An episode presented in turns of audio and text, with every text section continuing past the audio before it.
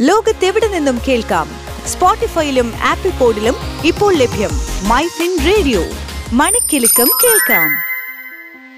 Business ലോകത്ത് എന്ത് സംഭവിക്കുന്നു? ടോപ്പ് ട്വന്റി ബിസിനസ് വാർത്തകളുമായി Thomas Cherian. Top twenty business news in three minutes.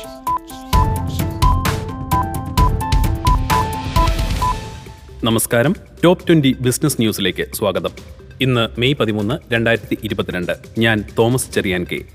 തിരിച്ചടി നേരിട്ട് ഇന്ത്യൻ ഓഹരി വിപണി സെൻസെക്സ് തുടർച്ചയായ ആറാം ദിവസവും നഷ്ടത്തിൽ. നൂറ്റി മുപ്പത്തി ആറ് പോയിന്റ് ഇടിഞ്ഞ് അൻപത്തിരായിരത്തി എഴുന്നൂറ്റി തൊണ്ണൂറ്റി മൂന്നിലെത്തി നിഫ്റ്റി ഇരുപത്തഞ്ച് പോയിന്റ് താഴ്ന്ന് പതിനയ്യായിരത്തി എഴുന്നൂറ്റി എൺപത്തിരണ്ടിലും വ്യാപാരം അവസാനിപ്പിച്ചു.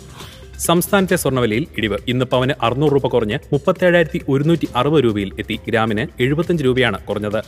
മാനദണ്ഡങ്ങൾ പാലിക്കാത്തതിന് യൂണിമോണി ഫിനാൻഷ്യൽ സർവീസസിന് ആർ ബി ഐ ഇരുപത്തി ഒൻപത് ലക്ഷം രൂപ പിഴ ചുമത്തി. കഴിഞ്ഞ സാമ്പത്തിക വർഷത്തെ അവസാന പാദത്തിൽ കൺസോളിഡേറ്റഡ് അറ്റാദായത്തിൽ പത്ത് ശതമാനം വളർച്ച രേഖപ്പെടുത്തി ലാർസൺ ആൻഡ് ടുബ്രോ ഇതോടെ അറ്റാദായം മൂവായിരത്തി അറുന്നൂറ്റി ഇരുപത് കോടി രൂപയായി. രണ്ടായിരത്തി ഇരുപത്തിരണ്ട് മാർച്ചിൽ ഇന്ത്യയിലെ മൊത്തം മൊബൈൽ വരിക്കാരുടെ എണ്ണം നൂറ്റി പതിനാറ് കോടിയായി ഉയർന്നുവെന്ന് റായ്. കേന്ദ്ര സർക്കാരിന് നൽകാനുള്ള പതിനാറായിരത്തി ഒരുന്നൂറ് കോടി രൂപയുടെ കുടിശ്ശിക മുപ്പത്തിമൂന്ന് ശതമാനം ഓഹരികളാക്കി മാറ്റുന്നത് അടുത്ത ആഴ്ചയോടെ പൂർത്തിയാക്കുമെന്ന് Vodafone ഐഡിയയുടെ chief executive director Ravindra Thakkar പറഞ്ഞു. വ്യാവസായിക ഉൽപാദന വളർച്ച ഒരു വർഷം മുൻപുള്ളതിനെ അപേക്ഷിച്ച് മാർച്ചിൽ ഒന്ന് ദശാംശം ഒൻപത് ശതമാനമായി കുറഞ്ഞു. ഇന്ത്യയിലെ എക്കാലത്തെയും വലിയ പ്രാരംഭ ഓഹരി വിൽപ്പനയായ L I C I P O issue വില തൊള്ളായിരത്തി നാൽപ്പത്തൊമ്പത് രൂപയാക്കി നിശ്ചയിക്കുമെന്ന് report. L I C housing finance തങ്ങളുടെ തെരഞ്ഞെടുത്ത വായ്പക്കാർക്ക് ഭവന വായ്പാ പലിശ നിരക്ക് ഇരുപതും ബേസിസ് പോയിന്റ് വർദ്ധിപ്പിച്ച് ആറ് ദശാംശം ഏഴ് ശതമാനത്തിൽ നിന്ന് ആറ് ദശാംശം ഒൻപത് ശതമാനമാക്കി.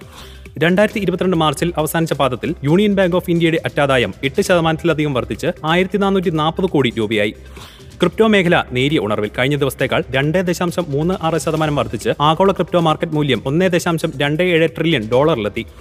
ഏറെ കൊട്ടിഘോഷിച്ച ട്വിറ്റർ ഏറ്റെടുക്കാനുള്ള ശ്രമം താൻ തൽക്കാലം നിർത്തിവെച്ചെന്ന് ഇലോൺ മസ്ക് അറിയിച്ചു.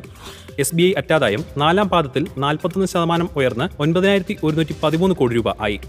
ഫോർഡ് ഇന്ത്യയിൽ ഇലക്ട്രിക് വാഹനങ്ങൾ നിർമ്മിക്കുന്നില്ലെന്ന് കമ്പനി വ്യക്തമാക്കി.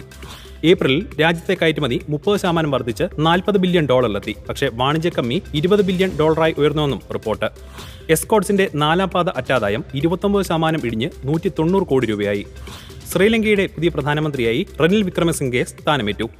ലോകത്തെ രണ്ടാമത്തെ ഏറ്റവും വലിയ ചിപ്പ് നിർമ്മാതാക്കളായ സാംസങ് ഇലക്ട്രോണിക്സ് ചിപ്പിന്റെ വില ഇരുപത് ശതമാനം വർദ്ധിപ്പിക്കാൻ ആലോചിക്കുന്നെന്ന് ബ്ലൂംബർഗ് റിപ്പോർട്ട്.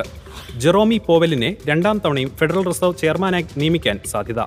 കോവിഡിന് ശേഷം കേരളത്തിലെ ടൂറിസം മേഖല ഉണരുന്നു. രണ്ടായിരത്തി ഇരുപത്തൊന്നിൽ ആഭ്യന്തര സഞ്ചാരികളുടെ എണ്ണത്തിൽ അൻപത്തൊന്ന് ശതമാനം വർധനവ്. ലോകത്തെവിടെ നിന്നും കേൾക്കാം? My radio. മണിക്കെലക്കം കേൾക്കാം.